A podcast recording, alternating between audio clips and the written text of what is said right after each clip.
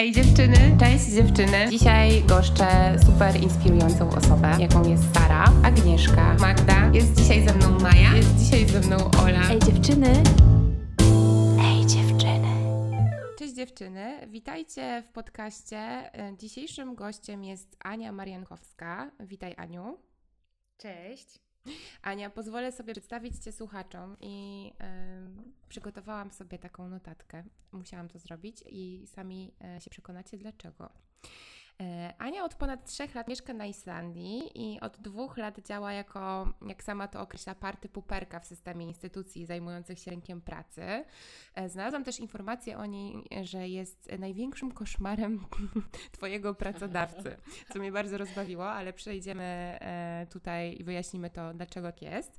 Należy do Komitetu ASI, czyli takiej organizacji, która zajmuje się prawem pracy na Islandii. I również jest delegatką Industrial Workers of the World i wraz z przyjaciółmi buduje spółdzielnię pracowniczą, uczy młode pokolenie demokratycznych procesów, współpracuje w Polsce również z inicjatywą pracowniczą i na przykład e, w tym roku organizowała warsztaty dla flex workerek na Unsound Festival, tak chyba to się nazywa, prawda? Tak, to było przed wielką pandemią. Tak, żeby nie było, że w trakcie 2019, pandemii. Tak, tak.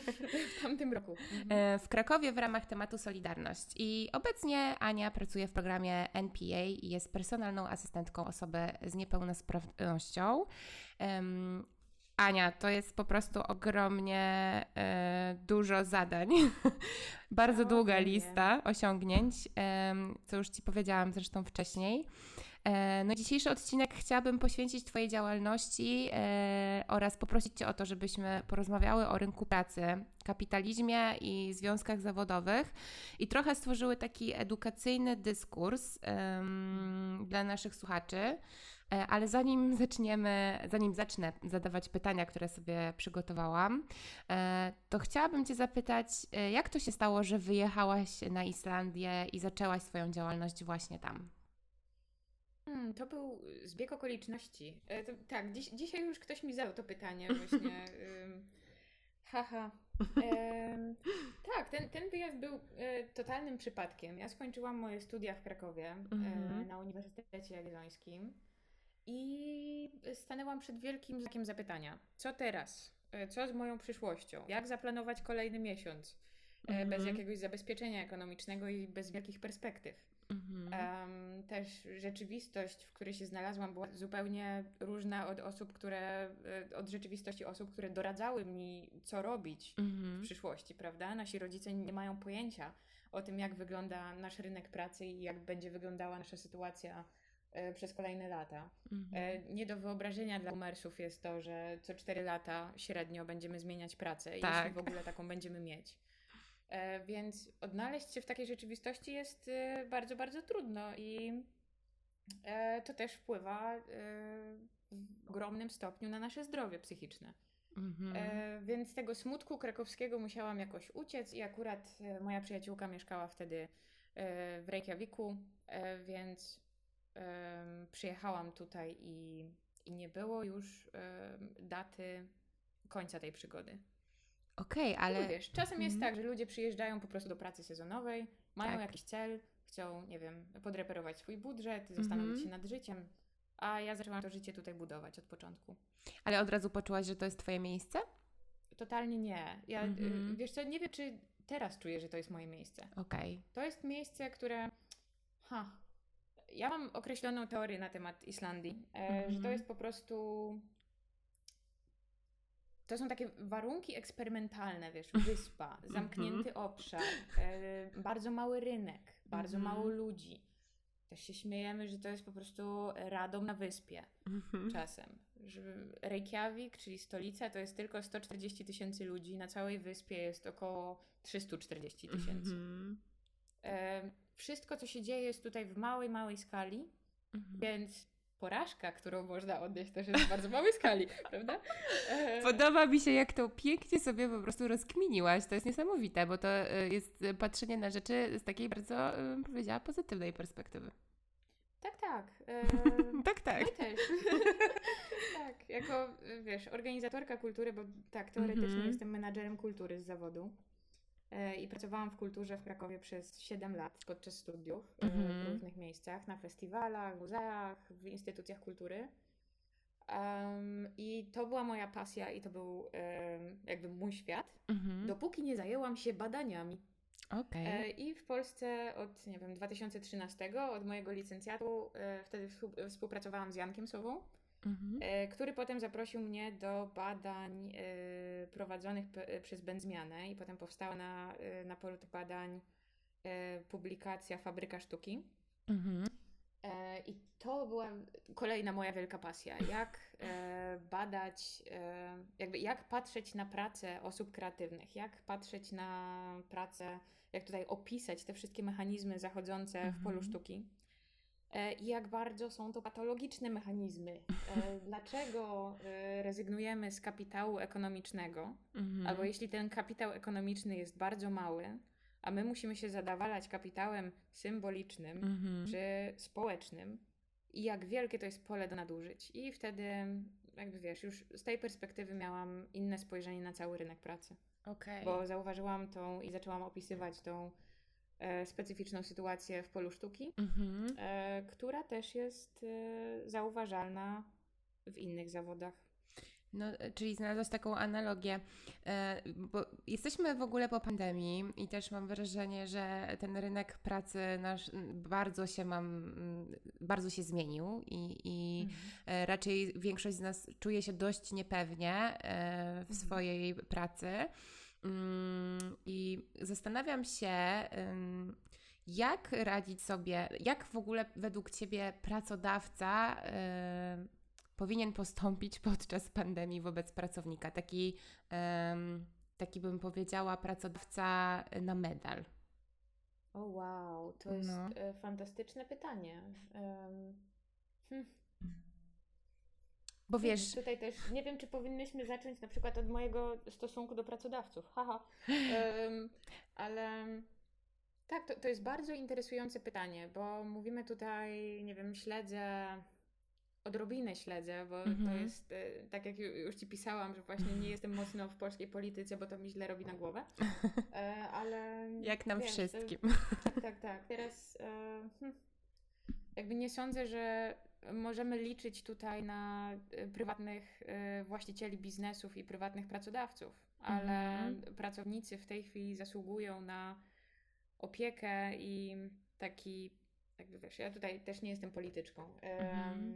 ale to jest właśnie taka sytuacja, w której państwo powinno wkraczać e, w roli opiekuńczej Mhm.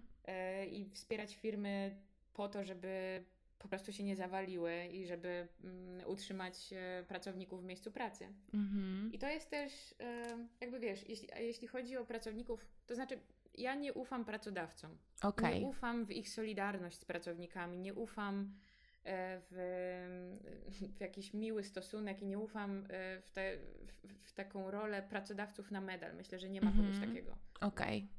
E, chyba, że ktoś działa właśnie kolektywnie, chyba, Mhm. że komuś zależy na tym, żeby utrzymać e, swoją grupę pracowników e, w tym samym miejscu, Mhm. żeby współpracować z nimi, bo to też e, jakby to ci pracownicy, to,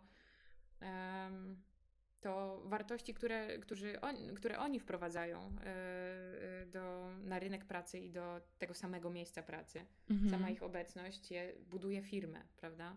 Mhm. E, I tak, pracodawcom powinno zależeć, żeby tych pracowników utrzymać.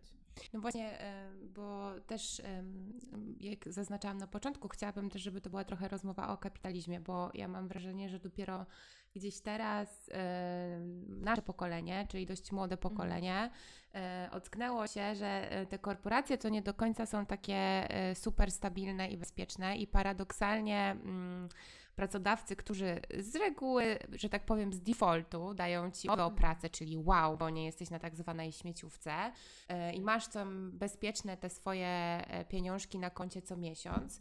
E, Robią też podczas takiej no, globalnego kryzysu bardzo, bym powiedziała, gwałtowne ruchy i się okazuje, że ty jesteś tylko tym pionkiem w maszynie. E, Ja mam e, dzisiaj takie, bym powiedziała, bardzo mm, odmienne zdanie niż dwa lata temu na temat dużych firm i korporacji, E, ale chciałabym Ciebie zapytać, jako osobę, która tak czynnie jakby zajmuje się prawami pracy tak, na Islandii i też in- interesuje się poniekąd nimi w Polsce.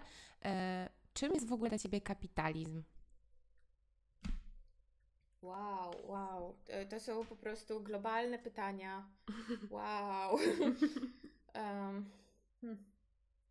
Właśnie, czym jest kapitalizm? Czy jesteśmy w stanie w ogóle opisać rzeczywistość, w której żyjemy, czy tylko przyjmujemy, że to jest kapitalizm?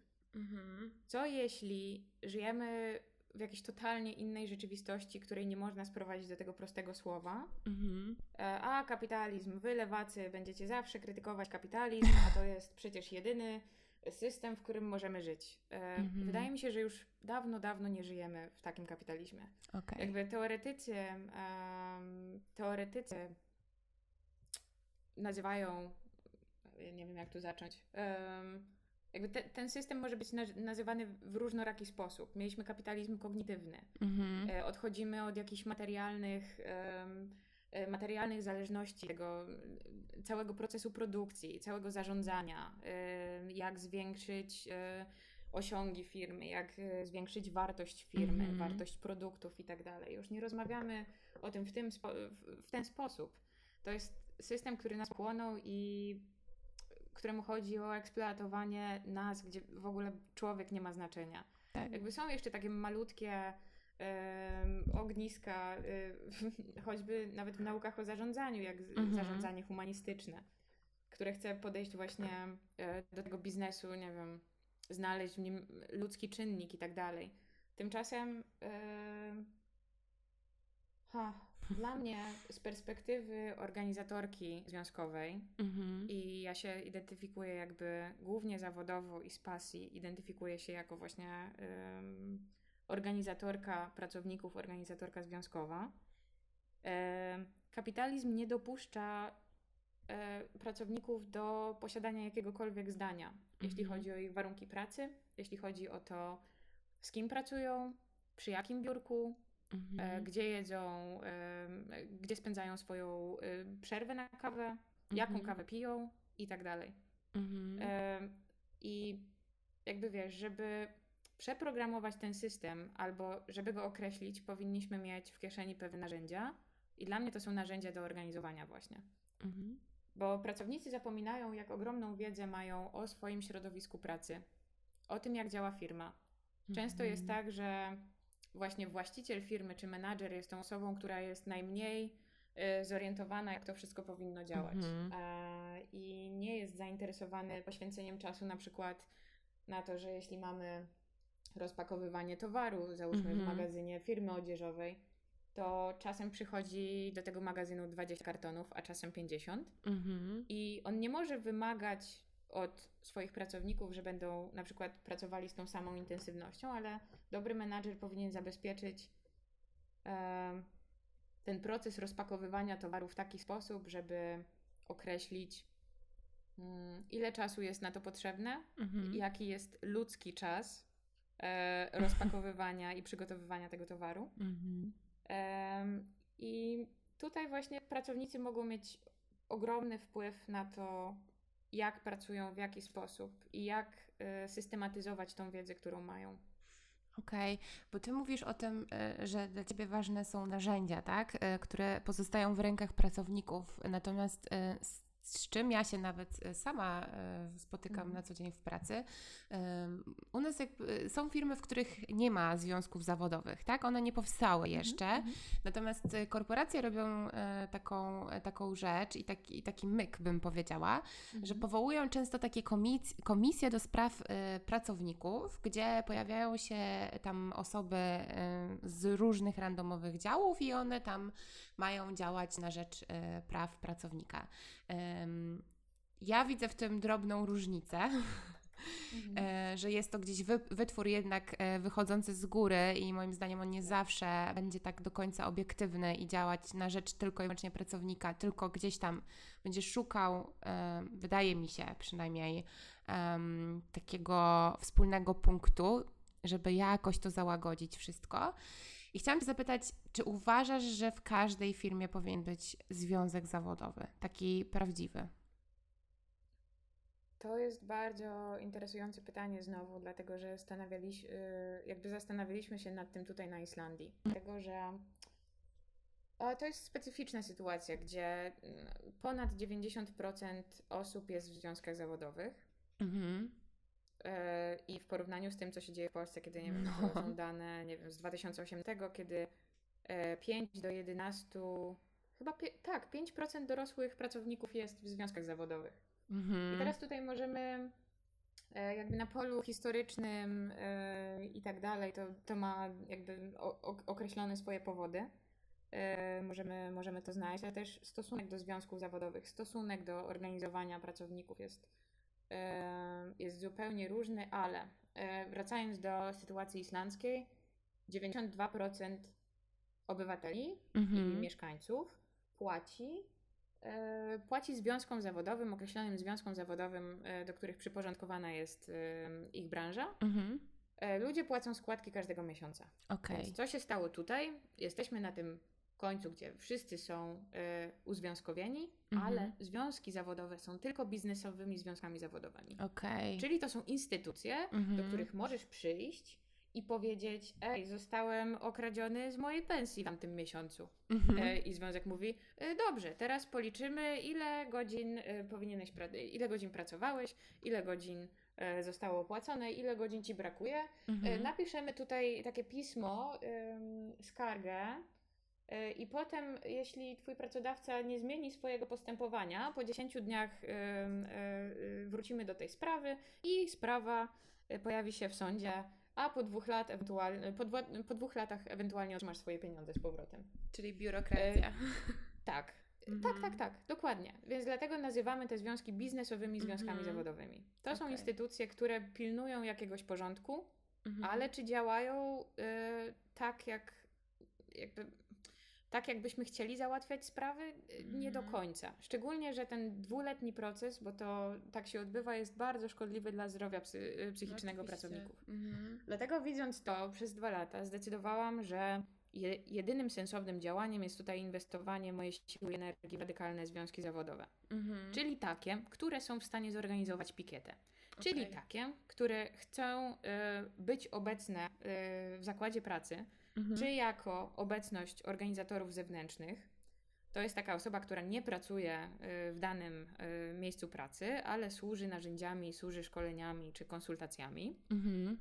Jest w stanie też właśnie skierować, y, skierować tą sprawę do instytucji, które potrafią się nią zająć w najbardziej efektywny sposób. Mhm. I właśnie dać pracownikom e, to poczucie, że załatwiają sprawę sami, że biorą Mhm. sprawy w swoje ręce, a nie siedzą w domu i płaczą, kiedy nie Mhm. dostają na przykład wypłaty. Przez koronawirusa niestety mieliśmy takie sytuacje, kiedy, e, kiedy przez 3-4 miesiące ludzie nie dostawali Tak. żadnych pieniędzy i instytucje takie jak um, Winum Stopnum, czyli a, już tłumaczę, e, biuro, Urząd Pracy, Mhm. Urząd do Spraw Bezrobotnych. A, e, okej. Nie potrafił, przepraszam, Nie, spoko, nie spoko. potrafił zareagować, zareagować na, na czas, albo po prostu te formalności e, trwają długo, a pracownicy są w potrzebie teraz. Okej. No widzisz, ale Więc- przy, przynajmniej są takie instytucje, nie? U nas gdzieś tam e, często w tych dużych e, korporacjach, jeżeli nie dostajesz wypłaty, to no jest Państwowa Inspekcja Pracy, tak? Gdzie możesz jest. e, zgłosić e, swoje jakieś tam e, zażalenie na tego pr- pracodawcy, ale jednak e, mam wrażenie, że mm, też cechą trochę tych korporacji jest to, że one sobie tworzą wewnętrzne własne prawa i, i jakiś taki porządek. I ludzie tak naprawdę nie wiedzą, gdzie mają się zgłosić, jeżeli nie ma związku zawodowego przy ich jakby pracodawcy. Co robić dalej, gdzie, z kim rozmawiać, kiedy czują się oszukani. Nie? Em, To jest bardzo ciekawe, bo czasem właśnie mówiłaś o tym, y, że y, w korporacjach tworzy się takie fikcyjne komitety związkowe. tak, dla mnie to jest fikcyjne. Mają, e, tak, tak, no, fikcyjną y, siłę decydowania o czymkolwiek, tak? mhm. To jest tylko po to, o proszę, tutaj damy wam troszeczkę demokracji, żebyście się pocieszyli i żebyście mieli taką Tak. namiastkę decydowania o sobie, proszę. dlatego, dlatego te struktury powinny być jednak budowane oddolnie. Mhm. e, przez pracowników, przez aktywnych pracowników, którzy są w stanie podjąć ryzyko. E, Mhm. I właśnie nie reprezentant związkowy, który będzie jedną osobą, która e, trzyma całą wiedzę i władzę. Mhm. I jest w stanie bardzo łatwo być przekupiony przez pracodawcę, na przykład. O, tutaj ci Mhm. to, to, jest, to jest taka y, standardowa kwestia. Zaproponujemy ci lepsze warunki pracy. Teraz Mhm. jesteśmy kolegami, teraz jesteś jednym z nas. E, I wiesz, te, te wszystkie akcje, które planujesz tam, żeby nie wiem, y, na przykład y, ty się sprzeciwiasz, żeby te, tego nalicza, temu naliczania czasu, tak myślę o y, rzeczywistości korporacyjnej, Mhm. y, kiedy mamy już takie przykłady, na przykład liczenia czasu, ile czasu ktoś spędził w toalecie. Tak. Przecież to jest nieludzkie. No Mhm. halo, musimy się pilnować. Te całe metody, które też przez koronawirusa wprowadziły okropne korporacje, badanie atencji, ile, Tak. gdzie, gdzie jest twój wzrok, e, czy kursor się e, Przemieszcza się na ekranie. Tak. Tak. E, okropne, okropne. Mhm. Więc właśnie, czy to jest kapitalizm? Czy powinniśmy to już nazwać inaczej? Mi się wydaje, że już e, to już nie jest kapitalizm. to już myślę, Tak, że. to już jest jakiś potwór, którego Tak. nie możemy nazwać. I tutaj e, to akurat jest myśl nawet nie moja. E, Mhm. Mackenzie Wark pisze o tych rzeczach. Mhm. E, I patrzę na półkę. E, patrzę na półkę, jest taka super książka. Capital is dead, is this something worse? E, To jest, to jest zbiór tekstów właśnie Mackenzie Wark, która pisze o tym, czym jest, jak, w czym teraz żyjemy. Mhm. I generalnie zadaję pytania. Mhm. Jakby, czym jest Twoja rzeczywistość? Czy chciałbyś może zorganizować ją, chciałabyś zorganizować Mhm. ją w jakiś inny sposób? Mhm. Ja y, spotkałam się, bo oczywiście y, gdzieś tam, wiadomo, y, jesteśmy, jestem w takim wieku, że, że Mhm. wielu moich znajomych pracuje jednak w dużych korporacjach. E, Część z nich lubi to, część mniej. I spotykałam się z takimi opiniami, że na przykład e, wszystko było super do czasu pandemii, bo gdzieś tam w tej pandemii wyklarował się właśnie stosunek tego pracodawcy co do naszej pracy. I tak jak ty powiedziałaś, że mierzenie czasu, ile e, kursor pojawia się, jak długo kursor pojawia się na ekranie. I sprawiło to, w, jak wywołało to w nich taką totalną, totalny bunt, że jak to? To jak do tej pory byłem w biurze i generalnie robiłem w sumie to samo, a jestem teraz e, to samo też z przerwami, oczywiście na kawę, wiadomo, e, czy na lunch, bo one się przecież nam należą, mm, jak każdemu, Em, ale jestem w domu i w sumie ten czas pracy mam wrażenie, że jest jeszcze bardziej e, nieunormowany, bo odpalam ten komputer w ogóle za wcześnie.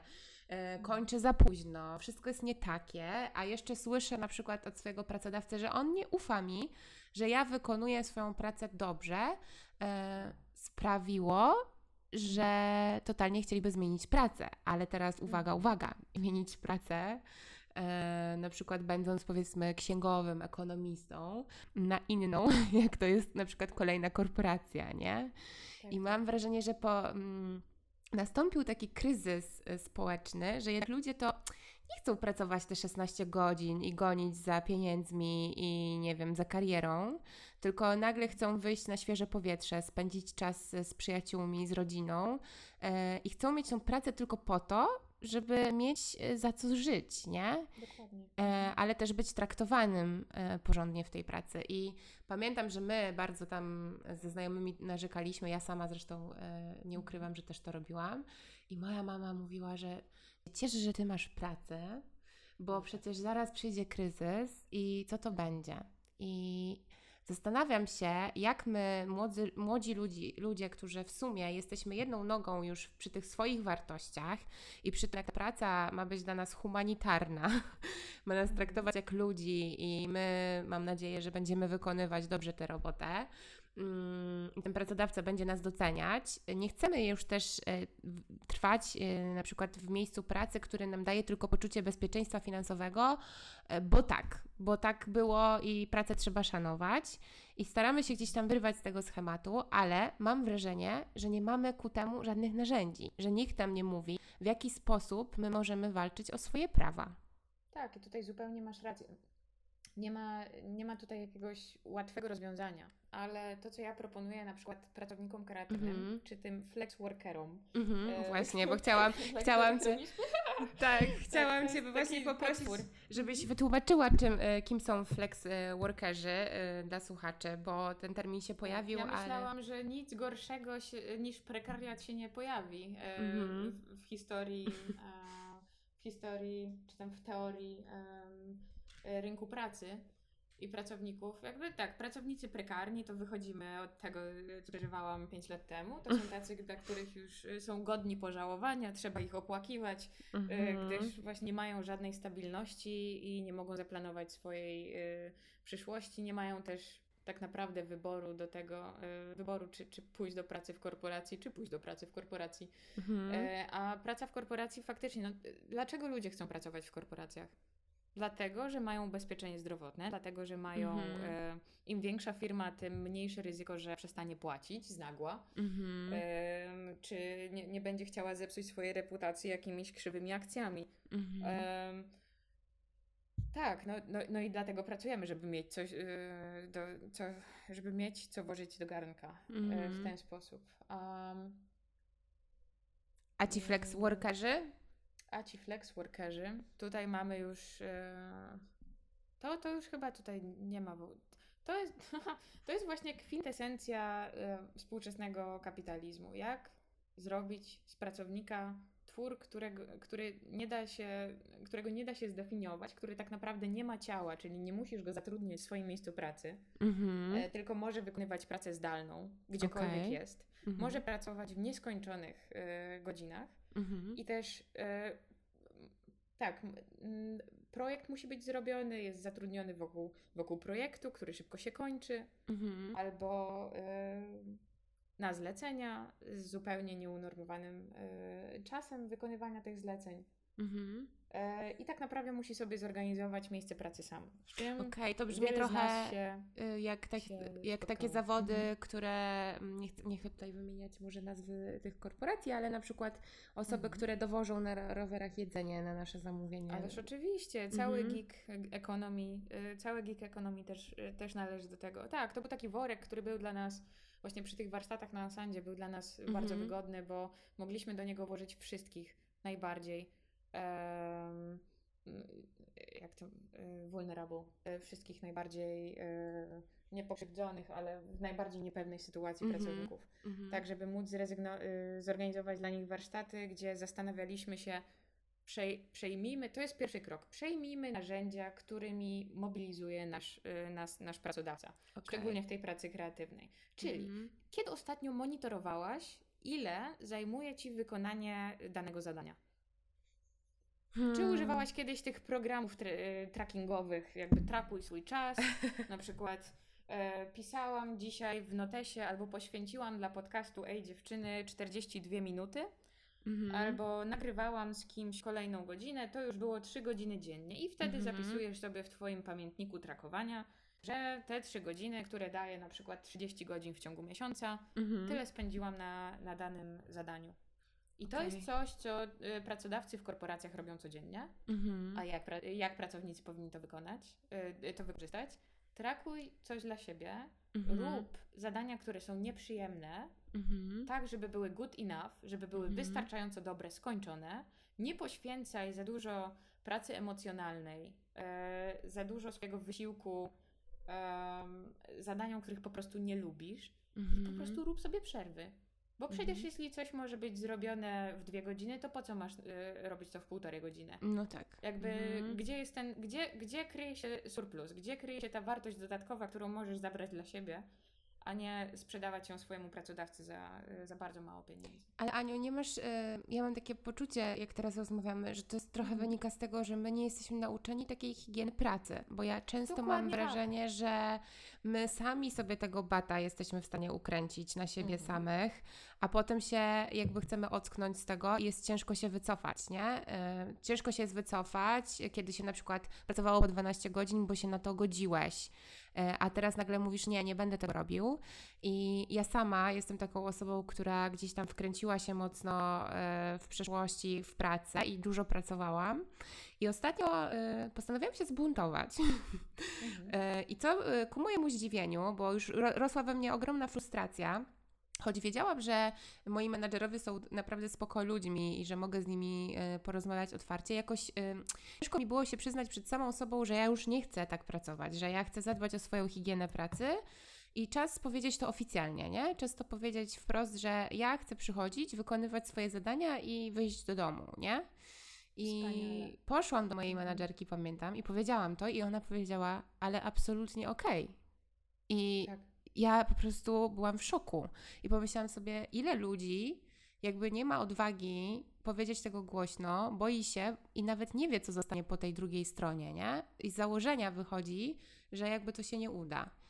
Yy, I że nie ma takich właśnie też organizacji, czy wewnątrz pracy, czy na zewnątrz, które by nam pomagały jakby budować takie trochę poczucie własnej wartości jako człowieka, żeby móc walczyć o swoje prawa yy, w każdym jakby sferze swojego życia, nie tylko w pracy. Bo ja myślę, że to wynika z poczucia jakiejś takiej wartości, że ja jako człowiek poświęcam czemuś czas i swoją energię, czy tak jak ty nawet powiedziałaś, emocje.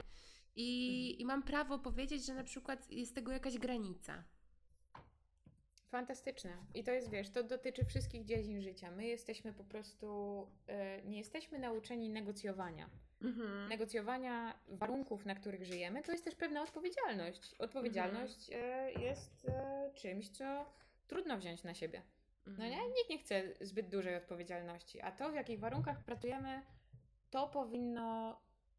Jednak to my jesteśmy odpowiedzialni za to. Mhm. To my jesteśmy odpowiedzialni, w jaki sposób negocjujemy nasze warunki pracy, w jaki sposób e, rozmawiamy z pracodawcą, rozmawiamy z naszą rodziną, która też e, często, często znajdujemy się w tych toksycznych warunkach pracy, kiedy naszej rodzinie bardzo zależy, czy daje takie pozytywne wzmocnienie e, tego, e, gdzie pracujemy, prawda? Mhm. Tak. No moja córka ma taką fantastyczną pracę w Warszawie, w tej Tak. wielkiej korporacji, zarabia 3,5 tysiąca złotych. To jest przecież znakomita praca. Mhm. I co? Jak się wychodzi z takiej pracy? Jak się negocjuje warunki w pracy, w której, kiedy wiesz z tyłu głowy, że wiem, twoi rodzice ci powtarzają takie rzeczy? Mhm. Bardzo źle by było, gdybyś straciła tą pracę, prawda? Więc to czasem jest kwestia wychowania Mhm. i tak, i umiejętność negocjacji jest kwestią wychowania. Mhm. E, czy powinnam dla siebie żądać lepszych warunków, czy jestem egoistką? Okej. Czy jako pracownica jestem egoistką, czy jeśli e, nie zostanę dwie godziny, to skrzywdzę swoich współpracowników? Nie, ty Mhm. dbasz o siebie. Mhm. Wtedy, kiedy mówisz, tak, moja praca kończy się o piątej i to jest zawarte w moim kontrakcie. Nie będę Mhm. robiła ani minuty dłużej. Jeśli czegoś nie zdążyłam, to znaczy, nie zdążyłam zrobić, to znaczy, że mój menadżer obliczył to źle, a Tak. nie ja. Mhm. Mhm. Y, Tak, to, to jest kwestia tego właśnie, jak, jak postawić. E, czy musimy na przykład dochodzić do takich e, sytuacji, gdzie już naprawdę nie mamy siły, jesteśmy totalnie wypaleni. Też kultura burnoutu e, Mhm. jest czymś, co na Islandii jest e, w, w, w takiej w pracach biurowych, w klasie średniej i wyższej. To jest właśnie główna przyczyna wielu lat na zwolnieniach lekarskich na przykład. Wielu Okej. lat e, z wypaleniem zawodowym. Wypalenie Mhm. zawodowe jest tutaj główną chorobą pracowników. E, bo po prostu ludzie nie potrafią e, refleksyjnie podejść do tego, jakby na jakich warunkach pracują e, każdego dnia. Że te 8 godzin to jest jednak centralna część, 8 czy 12, e, zależy od zmian, Mhm. e, że to jest centralna część naszego życia. Też wiesz, wracając do takiej totalnej bazy, to jak my się określamy. Jeśli przedstawiasz się komuś, Mhm. to przecież nasi rodzice czy dziadkowie często się zdarza. Tak, jestem prawnikiem, tak, jestem Tak. inżynierem. Tak. Mhm. W Albo zasadzie na spoty- nagrobkach magister i tak, dalej, prawda? Tak, tak, tak. To jest cudowne. E, Też e, bardzo lubię tę kulturę e, spotykania znajomych po wielu, wielu latach, na przykład jakiś tam z liceum e, i Mhm. pierwsze pytanie, jakie pada, to Gdzie jest to, pracujesz? gdzie pracujesz, albo czym się zajmujesz w życiu. Nie to, jak się czujesz, czy jesteś Mhm. szczęśliwy, e, cokolwiek, czy wszyscy są zdrowi, tylko gdzie pracujesz. Nie kim jesteś, Mhm. jakby kim jesteś lekarzem, ale Mhm. nie kim jesteś, jestem szczęśliwą osobą przed Mhm. 30. Tak. E, Ja jeszcze chciałam mm, też tak trochę y, pokusić się o takie stwierdzenie, Ania, że to, co ty robisz, y, mam wrażenie, że jest w jakiś sposób chronieniem ludzi przed, samych, przed samym sobą. Czyli ty jakby uświadamiasz, e, tak w moim odczuciu teraz, jak rozmawiamy, Mhm. e, pracownikom, że oni zawsze mają wybór i mają narzędzia, po które mogą sięgnąć, tylko o tym trochę nie wiedzą. I przywołałabym to też trochę do pracy u podstaw. E, I ty wspomniałaś wcześniej, że prowadziłaś też takie zajęcia dla dzieci, które uczyło demokratycznych procesów. Chciałam się. Mhm. tak, i chciałam się zapytać, em, dlaczego to jest dla Ciebie takie ważne, żeby właśnie e, rozmawiać o tym z dziećmi? Czy one to w ogóle rozumieją? O, bo to Ty jest fantastyczne. poda... Dzieci rozumieją, że No. są w stanie, na przykład mieliśmy, metoda tutaj była prosta. Dzieci zbierają się w jednym miejscu. Mhm. E, ważne jest też, żeby zrobić im jakąś taką miłą atmosferę, czyli na przykład e, na, najpierw ściągaliśmy do jednego pokoju wszystkie kanapy, które były e, właśnie e, w, w tym budynku, w którym, Mhm. e, w którym się znajdowaliśmy. E, wszystkie poduszki, wszystko było cozy. Dzieci, były, dzieci były zadowolone, o coś się dzieje, coś się dzieje. Tutaj mamy białą tablicę, ciekawe. I mamy pudełko na pomysły. Mhm. I zadajesz dzieciakom jedno podstawowe pytanie: co chcielibyście robić przez kolejne dwa tygodnie w programie poszkolnym? Mhm. I dzieci wtedy, co? Możemy w ogóle myśleć o tym, co chcemy robić? Jak to? I w ogóle, ale co? To wszystko, co napiszemy, to, to będzie potem zrealizowane przez te dwa tygodnie? A nie, nie, nie. Będziemy oceniać razem każdy z tych Mhm. pomysłów, czy jest do wykonania, czy mamy na to fundusze i czy jest bezpieczny. Więc odpowiadamy na te trzy pytania. I na przykład wtedy to było takie pierwsze spotkanie, w pierwszym spotkaniu było różno, y, dużo różnych y, pytań, dużo różnych pomysłów, na przykład y, czy mogę przynieść dynamit do szkoły? I wtedy ocenialiśmy, dobrze, y, jakby analizujemy Twój pomysł na spędzenie czasu przez najbliższe dwa tygodnie, czy jest to y, bezpieczne. Mhm. O nie, nie. I Mhm. wtedy dzieciaki biorą odpowiedzialność za to. No tak, zdecydowanie, no, wszyscy musimy uznać, że to nie jest bezpieczne. Nie Mhm. możemy wykonać tego pomysłu. I e, potem okazało się, że mogliśmy e, zaplanować e, cały tydzień z musicalem Mathildur, czyli Matylda. Mhm. E, to, to był taki film, który też był chyba popularny, jak my byliśmy tak, małe. E, pamiętam, a bardzo lubiłam Matyldę. tak, tak. Tak, y, zrobili tutaj bardzo popularny musical, Mhm. więc było słuchanie piosenek, rysowanie i, y, i rozmawianie o tym, o tym musicalu przez kolejny tydzień. I zobacz, to jest prosta metoda. Zbierasz się, decydujesz o czymś, coś jest potem w działaniu. Mhm. Y, I to jest ważne, żeby też jak dzieci decydują, że podnoszą paluszki w górę i nie drą się jedno przez drugie, Mhm. tylko dają y, wypowiedzieć się drugiej osobie. Bo właśnie w naszej kolejnej rozmowie może porozmawiamy o, o tym Tak. odpowiedzialnym moderowaniu i to, to, to będzie taki wstęp. Jak rozmawiać w ogóle, tak żeby e, nie urazić innych, tak żeby nasz głos został wysłuchany, bo mamy prawo do tego, żeby nasz głos był wysłuchany i w negocjacjach z pracodawcą, i właśnie w, w decydowaniu o jakichś wspólnych rzeczach. Tak, e, w ogóle e, będzie taki odcinek podcastu, mam nadzieję. e, Wkrótce z Anią też postaramy się nagrać.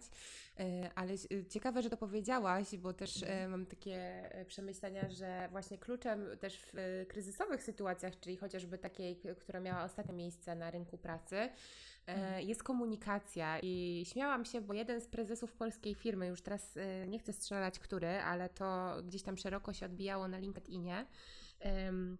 napisał taki post, że on przez ostatnie lata starał się y, dawać pracownikom, y, nie wiem, tworzyć jak najlepsze warunki pracy, typu, nie wiem, y, dawał im benefity różnego rodzaju, typu owocowe czwartki, y, super kawę, nie wiem, y, jakieś wycieczki y, integracyjne i wszystko, wszystko. A na samym końcu stwierdził, że wystarczyło z nimi po prostu porozmawiać. I to było dla mnie ciekawe spostrzeżenie. Nie wiem, na ile to był, wiadomo, chwyt jakiś tam PR-owo-marketingowy, ale gdzieś y, tak chyba trochę jest, nie? Że, y, że kluczem do w ogóle jakiejkolwiek wyjścia z jakiejkolwiek sytuacji jest ta komunikacja. I mam wrażenie, że na przykład w pandemii bardzo tego zabrakło w wielu firmach, y, żeby się komunikować z pracownikiem, żeby na przykład zapytać o jego samopoczucie czy niczego mu nie brakuje. Ludzie naprawdę pracowali w różnych warunkach. Byś się uśmiała, jak zobaczyła na naszej grupie, jak e, znajomi otwierali, e, wyjmowali z ko- komody szuflady, żeby móc włożyć nogi i żeby mieć w ogóle biurko, albo nie wiem, mieć kurde, e, mieli deskę do prasowania zamiast biura. Ale to Mm, jest, ta, to jest to właśnie, czy Nie? jesteśmy w stanie pracować w domu? Kto ma Tak. takie mieszkanie, które pomieściłoby Twoją pracę, pracę Twojego potencjalnego partnera, czy jeszcze dzieci dookoła? Przecież to nie są warunki pracy. Dokładnie, a na końcu potem słyszysz, że na tym home office to jednak nic nie robisz, nie? I No tak, tak. I, I dla mnie na przykład to jest właśnie y, y, też błąd komunikacyjny, nie? Bo nikt tego nie Mhm. sprawdził, czy ty masz warunki, czy ty się dobrze z tym czujesz, czy to jest okej, nie? Y, czy ty jesteś w stanie efektywnie pracować na tym home office i że zawsze, zawsze, zawsze to jest po prostu rozmowa z tym pracownikiem. No dobra, Aniu, a powiedz mi jeszcze, y, wracając w ogóle do pierwszego pytania, które ci zadałam, bo powiedziałaś, że to bardziej państwo powinno być w takiej kryzysowej sytuacji tą e, taką opiekuńczą ręką, tak? I dać, em, dać e, e, jakby ludziom, po prostu swoim obywatelom. Dlaczego myślisz, że tak się dzieje, że państwa częściej pomagają dużym firmom?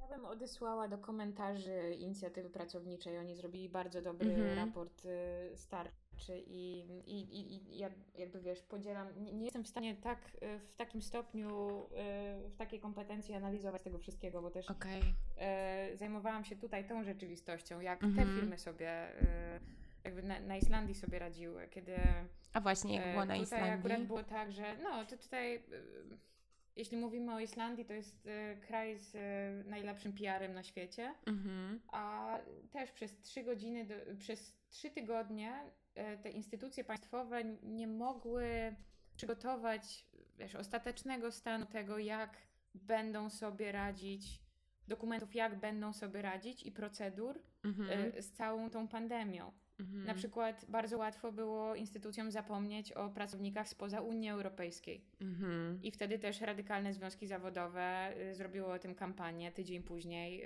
y, to było uzupełnione. Ale Mhm. wiesz, przez trzy tygodnie czekaliśmy i szukaliśmy. Tego nie ma, tego nie ma w tych Mhm. dokumentach. Jak pomożecie tym osobom? Co z, ze studentami y, spoza Mhm. Unii Europejskiej?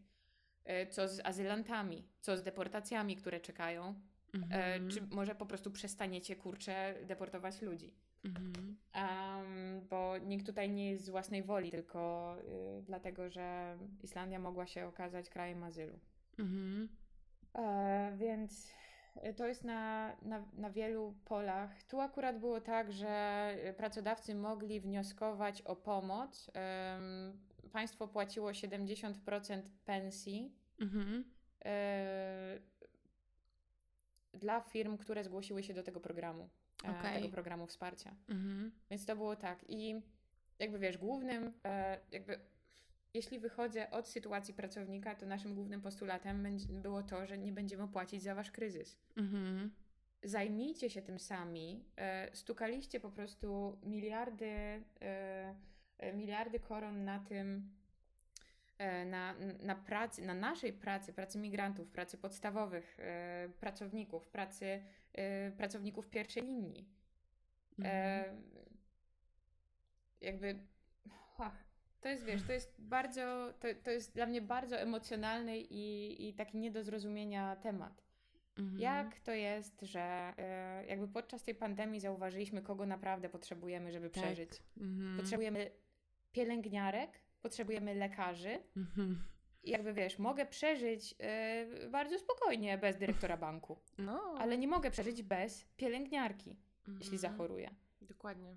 Więc wiesz, ta piramida po prostu powinna się rozpaść. Em, więc to myślę o tych tarczach antykryzysowych. No. Mhm. Nie, nie chcę płacić za, e, za kryzys, który jest spowodowany tym, że system po prostu był nastawiony na eksploatację drobnych pracowników i na pomnażanie e, kapitałów bardzo wąskiej grupy ludzi, a nie na, Mhm. na to, żeby zapewnić państwu takie struktury, Mhm. e, jakie, jakie powinny być zapewnione. No to, to, jest, to jest ciekawe i mam takie, no nie wiem, czy tak będzie, ale mm, mam wrażenie, że w mentalności co niektórych ludzi, pewnie wąskiej grupy, bo ja to zawsze sobie trochę mówię, że czasami żyję w takiej bańce, Ym, gdzieś ta mentalność się trochę zmieniła, nie? I gdzieś tam jest trochę inaczej. Mam nadzieję, że to młodsze pokolenie, które jest uważane za roszczeniowe, ponieważ walczy o swoje y, po prostu prawa i się nie zgadza y, być źle traktowanym y, w wielu z przypadkach, no to że też trochę otworzy oczy tym pracodawcom takiej starszej daty, nie? My musimy im pomóc w tym na pewno. Musimy Mhm. ich chyba nakręcić, bo y, zastanawiam się, jaka jest rola naszego pokolenia. Być może rola naszego pokolenia jest po prostu oderwanie się od tego, czy pokazanie naszym rodzicom, pokazanie boomersom, że wszystko jest inne. Mhm. Tak, żeby te osoby, które przychodzą, jakby wiesz, są młodsze od nas, nie wiem, 10 lat, y, żeby Mhm. one miały y, siłę na to, co nadejdzie, a to chodzi, wiesz. Mhm. Patrzę teraz przez okno i temperatura odczuwalna to jest jakieś, nie wiem, 26 stopni, Mhm. czyli podejrzewam, że jest jakieś 16. A jeśli lato jest na Islandii, to znaczy, że, że cały świat płonie. Mhm. I osoby, które są 10 lat młodsze od nas, będą cierpiały 10 lat dłużej. Mhm. Dlatego wiesz, je, tutaj chodzi i o prawa pracowników, ale też chodzi o cały system, w którym żyjemy. Po prostu chyba my Mhm. musimy im dać tą energię i wiedzę. Mhm. No to tak, tylko że Aniu, mam takie poczucie, y, Mhm. że ty jedna tego całego świata nie zmienisz i jakby staram się y, dojść do jakiegoś takiego pomysłu, jak to zrobić, żeby uświadamiać bardziej ludzi, em, bo się teraz na przykład u nas w Polsce bardzo o y, parytetach, tak? Mówi się o, nie wiem, szklanym suficie. To jest super, to też jest bardzo ważne, ale mam wrażenie, że my nawet takich podstawowych rzeczy nie ogarniamy, nie? Że e, nie potrafimy walczyć czasami o swoje, o, po, o podwyżki, tak? Nie, mm, u pracodawcy. Nie potrafimy e, czasami zadbać nawet o ten wymiar e, pracy. Wydaje nam się, że mam taki Wydaje mi się, że my jesteśmy takim trochę społeczeństwem, które żyje kultem jakiejś pracy. Że jesteśmy jednak pracowici i sami się w to zapętlamy i sami się zapędzamy w ten kozi róg. A potem mamy pretensje. Cwani pracodawcy bardzo to wykorzystują. Nie?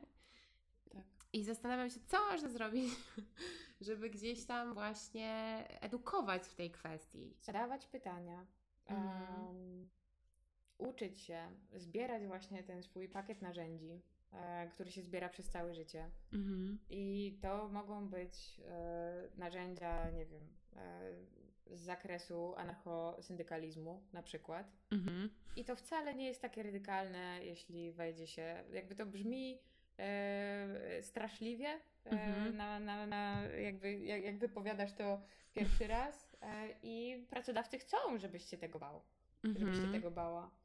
E, a wystarczy popatrzeć na to, na przykład, e, siądźmy i narysujmy, e, narysujmy mapę naszego zakładu pracy. Mhm.